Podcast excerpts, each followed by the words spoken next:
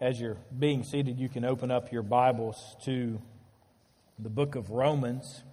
It's in your bulletin. A notification went out on our app this week, but Romans chapter 10, beginning in verse 14, and we're going to go through verse 17. And yeah, this is kind of a single paragraph in the middle of a larger discourse that Paul is writing. And I think to ultimately do justice to the book of Romans, you would have to start preaching in Romans 1, and you'd have to go all the way through the book and preach it in its entirety in one setting. And I'm not prepared to do that, and I don't believe you're probably prepared to hear that. But as we come to the book of Romans, as Cody mentioned last week, one of, one of the most theologically rich books in Scripture if, if you can just go back in time and be reminded of the individuals who heard the book of Romans being read aloud and the movement of God in their hearts and how it drew them unto salvation. And a salvation that comes through Christ alone and His work on the cross and His being raised from the dead because He was the perfect sacrifice. Through our faith in that alone, by the grace of God alone, as we, He worked all of that out for our good, for our blessing, and our benefit. But he did all of that because he loved us, not because we deserved it. And as you come to Romans chapter 10, it's just past Romans chapter 9. Romans 9 has this big kind of influence in a lot of our spheres of thinking. And as we read Romans chapter 9, we see that God is a sovereign God. And He is calling those He has chosen unto salvation. And we see the great, wonderful, beautiful doctrine of election laid out for us there. But then we come to Romans chapter 10. And in the midst of just hearing the sovereignty of God, we hear of the great responsibility of man. And we, we have to hold these two things closely together. That God is sovereign and He is in control, and yet we are responsible for our own actions and our own choices. We can't blame God for where we stand without Him, but yet we can't claim responsibility for those of us who stand with Him two beautiful doctrines held closely together that really are not enemies, but wonderful friends that work in perfect harmony as God ordained it to be. When we come to Romans chapter 10, we see Paul laying out his heart for his people we see Paul laying out his heart for the lost. We see Paul laying out his heart for those who desperately need to hear and laying out for them the truth of how it is that they might come to know God, that they might enter into a relationship with the sovereign God of the universe, and how that relationship might change them forever and the responsibility that comes with that wonderful relationship. So he starts chapter 10 with this statement Brothers, my heart's desire and prayer to God for them is that they may be saved. Before we ever get to chapter 10, verse 14, we've got to go back to 10, verse 1. Because what chapter 10, verses 14 through 17 is going to tell us is that each one of us has the responsibility to verbally communicate the truth of the gospel of Jesus Christ to a lost and dying world around us. That living a good life is wonderful, but if you don't take the time to speak the truth of the gospel to those who desperately need to hear, then they will not hear. Your life, as good as it might be, does not explain to someone how they might know Jesus. You just look like another good person. And there are a lot of good people out there in the world who are running after something besides God. So we come to Romans chapter 10, verse 1, and it takes a look at the very heart of the matter. Why do we do what we do? Paul's heart's desire and his prayer to God is that they might be saved. As we walk in our circles, as we go out today, as we see the individuals that we see, as we run into people at the grocery store and the gas station, and this coming week at work or at school, is your heart's desire? Is your prayer to God for them to be saved? Is that what we long for? Is that what we're hoping for? Is that what we're striving for? Is that what we're doing everything in our life to bring about? Is their salvation? Are we broken for those that God is calling us to be broken for? Because you see, if we're if we're following after God, and His desire is to see the world come to know Him, then our desire must be to see the world come to know Him. And when that comes together, it's our heart's desire and it's God's desire, and it's our prayer to God, and it's God acting on the behalf of our prayers as we go out into the world to take the truth of the gospel. It is God working through us because our heart's desire is given to us by Him. And our prayers are answered only by Him. But I'm afraid that in most of our circles, in most of our churches, in most of our lives, we really just don't care. We really just don't care if the person sitting next to us at work dies and goes to hell or spends eternity with God. If the person that we pay every week at the gas station dies and goes to hell or spends eternity with God. This is what we've got to come back to is a desire to see the world come to know God. You see, at the beginning of every year, we preach through our vision and our core values. And this year, we are doing something slightly different. Last week, Cody preached about his dream for Iron City. And I'll tell you that that works in conjunction with you and all of us working together. And this week, we start a value of emphasis, which is dine with sinners. It's the way we see the gospel going out, disciples being made, the lost and dead coming to faith and coming to life. Because you see, whatever else has been taught, we believe in a discipleship, kingdom focused gospel. And we don't believe that evangelism and discipleship are two are, are separate sides of a train track. We don't believe that they're separate oars in a boat. We believe they're one. Because if our discipleship doesn't have evangelism in it, it's not truly discipleship. And if our evangelism is not built on the premise of discipleship, then it's not really biblical evangelism. The two are one, and we, we've tried to separate them out for far too long.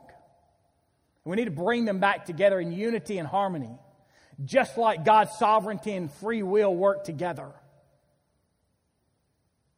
Evangelism and discipleship are not different, they're the same. They're seeing lost come to know God, lives transformed, and multiplying themselves out on and on and on and on. And so Paul lays out what it is that he is longing for them to do when he says to be saved. He's longing for them to come to the truth of the gospel of God. And he gets down to the heart of the matter in verse 8. It says, But what does it say? The word is near you, in your mouth. That is the word of faith that we proclaim. Because if we confess with your mouth that Jesus is Lord and you believe in your heart that God raised him from the dead, you will be saved. That is the gospel, and the gospel is the power of God whereby men must be saved. So then we come to Romans chapter 10, verse 14. Stand with me as we read this text together.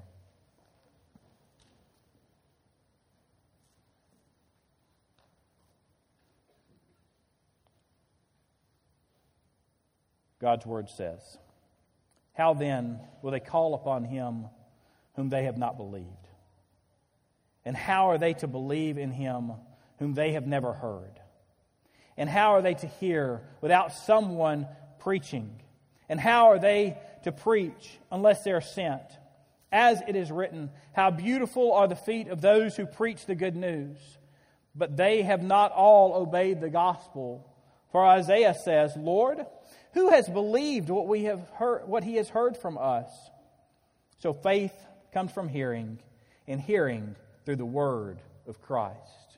May God add his blessing to the reading and the hearing of his word. You may be seated.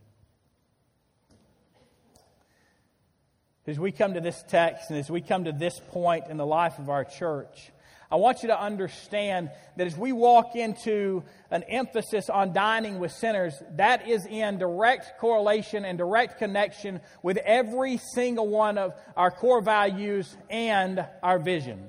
If our vision is to see maturing and multiplying disciples to the ends of the earth for the glory of God, and that is our vision,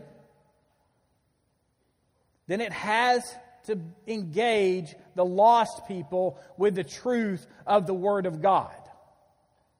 It can't just be about believers and stop right there, or it never goes on. It never continues. If we're going to see this maturing and multiplying, the multiplication is those who are dead in their trespasses and sin coming to life through the proclamation of the Word of God into their lives. And then we start with the Word. Our proclamation of the Word of God, the gospel of God, has to be rooted and grounded in the Word of God. If it is not biblically centered and God focused, and it will go astray in a heartbeat. And there are a dozen false gospels out there that you might believe in, but that will never get you to an eternity with God. We're not all getting to God on the mountain through various paths. Jesus says He is the way, the truth, and the life, and no man comes to the Father except through Him. There is one gospel, there is one God, there is one salvation, there is one baptism, and there's only one way to come to know Him not a multitude. And so we start with the word, we ground everything there.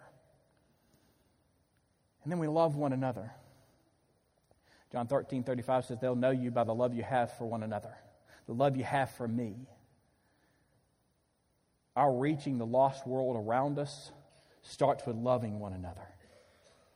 Because if we go out into the lost world and we offer them something that we claim to be hope and something that we claim to be love and something we claim to be good, and we can't even come into the church and get along with one another, then they don't want any part of it because they don't believe what we're saying over here. Our dining with sinners, our taking the gospel to the lost, starts with our love for one another putting others first. Because if I can't put you first in the congregation that God has told me and called me to be a covenant member of, then how in the world am I going to put some lost person who is against everything I stand for first in my life to take the gospel of God to them? It begins with us loving one another. And it begins with us being intentional, rolling up our sleeves, getting out to the work God has called us to a task, and that task is mighty. But you know what? He says the harvest is plentiful. What does he say then? Pray that the Lord of the harvest would send workers into the harvest. Workers. We've got a job to do, and it's time we get busy doing it. But if we're going to do that, we're going to have to roll up our sleeves and dive in with everything that we have. And then the, the value of emphasis this year, dining with sinners. We're going to have to get out of our comfort zone and go meet the lost and dying where they are. Go find them. Go talk to them. Not invading their Tuesday night dinner at 6 o'clock or 6.30, but asking them to our house for dinner, taking them to eat, engaging them where we meet them and where we see them at work, at the store, at the ball field, at practice, at school, whatever it is, wherever it is, engaging the lost where they are so that they might see Christ through us. And then all of that when a lost person who is dead in their trespasses to sin comes to new life in Jesus Christ. If that does not bring honor and glory to God, I do not know what does. When the angels rejoice over one coming to know Him, I believe that that brings honor and glory to God. And so, in that, we want to glorify God in the way that we see people come to know Him. And then we come to Paul. And Paul confronts the fact that people are saying we can come to the gospel without the Word of God. That people can come to God without the Word of God is, is a lie. It's false. I don't care who's saying it. It doesn't matter what books they've written. It's just not the truth because it goes directly against what the Word of God says. Now, there are some gray areas in Scripture. If you want to talk about gray areas, that's fine with me, and we can talk about those as long as you want to talk about them.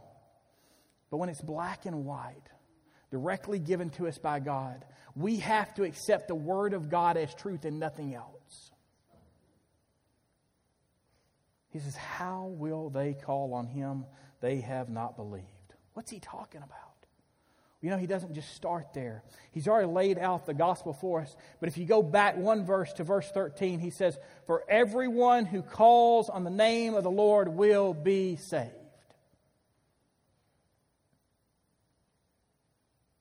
This is, this is the statement he's making is that if they call on the name of the Lord, they're going to be saved. So, how in the world are they going to call on the name of the Lord? What has to happen in order for that to take place? We know that the Spirit has to move in their lives. That's John 6. We know that God has to be active in calling them to Himself. That's biblical. But we also know that God chose to work through us to take the Word of God to those who need to hear.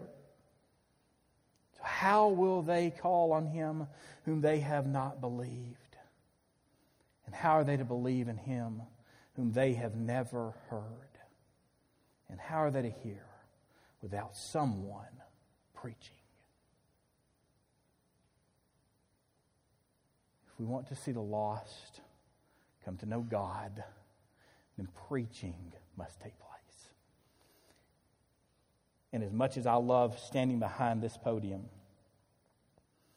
and what I would term the sacred desk and proclaiming the truth of God's word to a congregation just like you, That's not all he's talking about here. That's not all he's talking about because when he gets into this, the Greek word for preaching comes down to kerusso. And it ultimately means proclaim. To proclaim. To herald. You know, before mass media, one of the ways that the news got out was in the printed form right?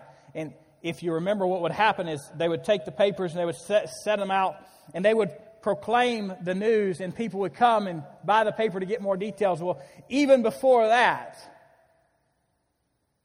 the news came from the herald, the one who would proclaim the news to those who had gathered, the one who would proclaim the news to those who were able to hear. So they were proclaimers. And what Paul is telling the Roman church and what he is reminding us as we read this letter is it was not just intended for them, but it was also intended for God's people right now today. The Word of God must be proclaimed. You are called to be proclaimers of that Word. One of the reasons I read Matthew 28 is because I wanted you to be reminded of the call that God has placed on your life as a follower of His. That it's not just for the preacher to stand in the pulpit and preach the truth of the gospel. It's for you to stand where you are every single day and to proclaim the truth of the gospel to those around you who so desperately need to hear, who are looking at you because why? You have the answer for eternity. Are you keeping it a secret? You have the answer that they desperately need for life. Are you letting them die?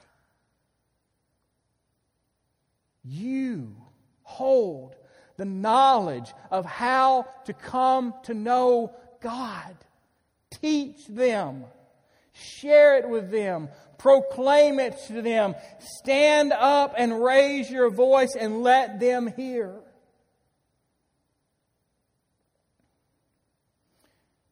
You know, it's attributed to one of the saints. It's not an actual factual statement that he said it. Unfortunately, has been attributed to his name for quite some time. Preach the gospel every day and use words when necessary. My Bible tells me that if I'm going to preach the gospel, words are necessary every time. My life needs to match the words that I speak. They need to be in line with the truth of the gospel so that I'm not doing something to stir someone and turn someone away from the truth of the gospel by my actions. But my actions are not enough. You know, when's the last time your good deeds expressed to someone that they had to call upon the name of the Lord? When's the last time your good deeds demonstrated to someone that they must repent and believe? When's the last time your good deeds told the full story of the gospel of Jesus Christ and how it saved you from the depths of hell? They never have. They never have. But you do have the Word of God and the power of God to share with those who desperately need to hear. So be proclaimers because they're not going to hear unless you tell it. What I know is that each one of you has more interaction with lost people in a week than I do probably in a month or two months. You know, when I come to work every day, it, it is a privilege to work in a group of people who are born again followers of Christ. And that's awesome. But I've worked other places. And I understand there are a lot of lost people out there. They may live and lead good American lives, but they're lost. And they need you to tell them about Jesus. They need to hear the truth about God from you.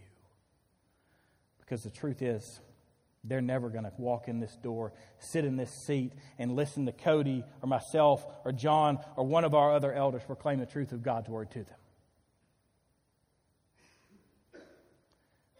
Not unless you share. Not unless you invite them in. Not unless you engage them with the gospel. If they don't hear, They'll never believe. They'll never believe who Jesus is. They'll never believe that he died on a cross. They'll never believe that he lived a perfect life. They'll never believe that the Son of God left heaven and did not see equality with God as something to be grasped, but left heaven and came down to be born as a man and live here among us. They'll never hear that. They'll never believe that if we don't tell them.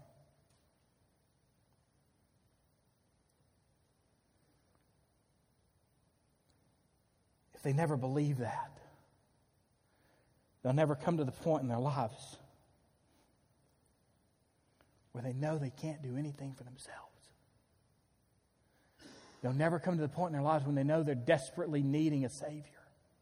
They'll never come to the point in their lives when they realize that they can't do it and they fall down upon their knees and cry out to God, Save me!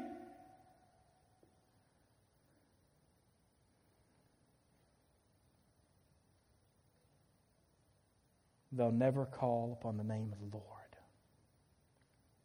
and they'll never be saved.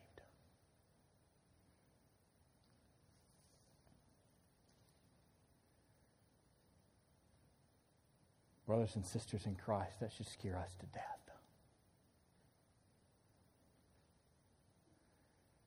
There are people in our lives right now who've never heard us tell them the truth of the gospel of Jesus. And because of that, never having heard, they'll never believe. Because they will never believe, They'll never call upon the name of the Lord. And because they'll never call upon the name of the Lord, they will never be saved.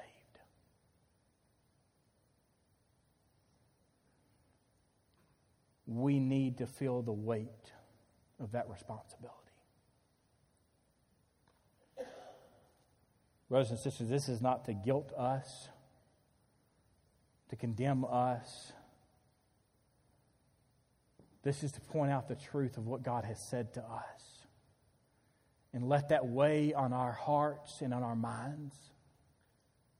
And know that God has placed on us a responsibility, a call upon our lives to be used by Him.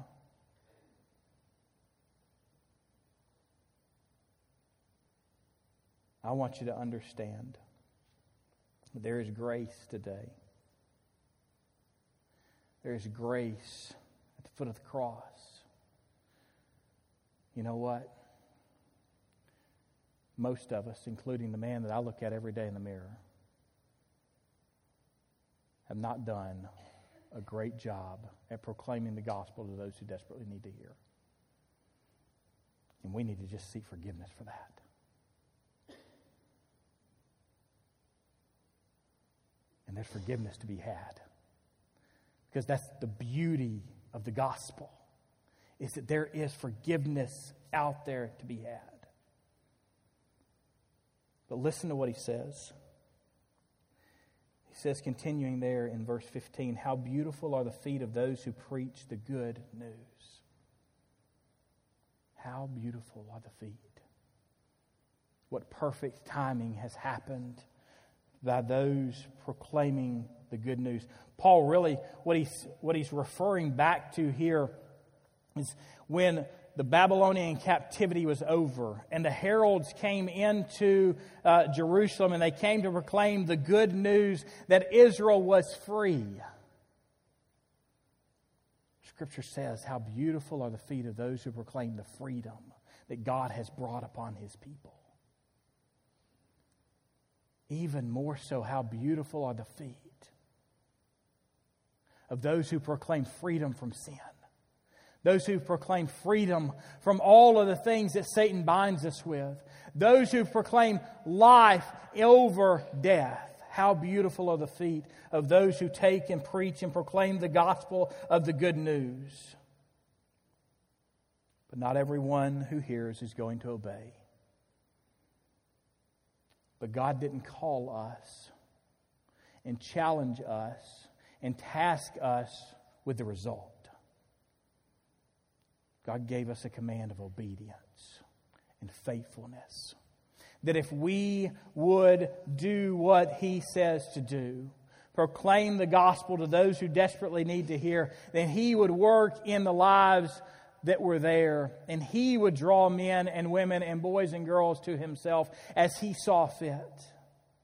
The results are not our responsibility, obedience is. Isaiah even asked, Lord, who has believed what he has heard from us? You know, they didn't believe when they were told that Israel was free from the Babylonian captivity. Those that were there found it hard to believe. It had been so long, it had been so horrible. They found it hard to believe. And those even now who hear the truth of the freedom that is offered in the gospel of God find it hard to believe. But let me tell you, if you don't know the freedom that is found in the gospel, you don't know freedom. Freedom from sin, freedom from freedom from all of the, sin, the bindings of Satan, freedom from death, freedom to live, freedom to glorify God, freedom to worship Him, freedom to love Him, free to be His child. And he ends this section saying, So faith comes from hearing, and hearing through the word of Christ. Each one of us has been called to proclaim the truth of God's word to those who need to hear. In Acts chapter 8, beginning in verse 4, it says, Now those who were scattered went about preaching the word. Philip went down to the city of Samaria and proclaimed to them the Christ. And the crowds, with one accord, paid attention to what was being said by Philip and when they heard him, they saw the signs that he did. For unclean spirits, crying out with a loud voice, came out of many who had, who had them, and many who were paralyzed or lame were healed. So there was much joy in that city. You know, we live in a time where joy is kind of scarce. We live in a time where worry and anxiety is growing by leaps and bounds.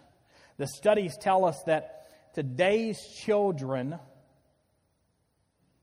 under the age of 18 have more anxiety and worry in their lives than adults did in the 50s. If we want to see joy, come to our town.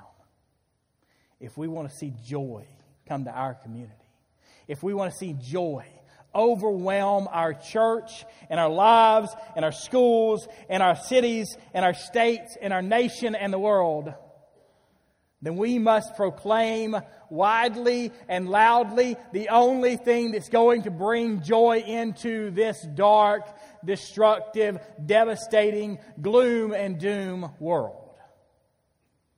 And that is Christ and Him crucified. That is the gospel of God. That is repent and believe and call upon the name of the Lord, and you will be saved. And that salvation will change you forever.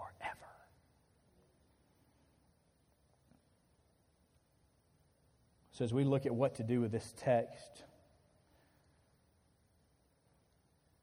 if you're a member of Iron City Baptist Church, that means that you're a professing follower of Christ. You have a responsibility to take that proclamation, that message to those around you who need to hear. Share the gospel. Take it with you everywhere you go. Proclaim the good news so that they can hear and they can believe and they can call upon the name of the Lord and that they can be saved. If you're not a member of Iron City Baptist Church and you're a follower of Christ, you have the same responsibility. Take the gospel with you. If you're sitting here today, and maybe this is the first time you've ever heard part of the gospel, maybe this is the first time you've heard that I had to repent and believe, that I have to believe in who Jesus Christ is, that it's by faith that I can come to know God. In just a moment, when we offer a hymn of invitation, you come. Let me share with you what the gospel says, what the gospel does what the gospel can do in your life. If God is stirring in your heart, don't hesitate to move.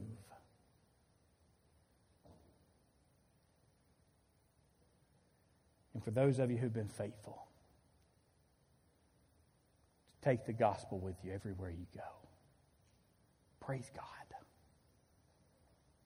And then find another brother and sister who you can encourage to do the same. The gospel only goes by your word. The gospel didn't come to you to rest solely in your life alone. Matter of fact, what Robby Gallaty says is very true. The gospel came to you on its way to someone else. Are you letting it get there? Let us pray.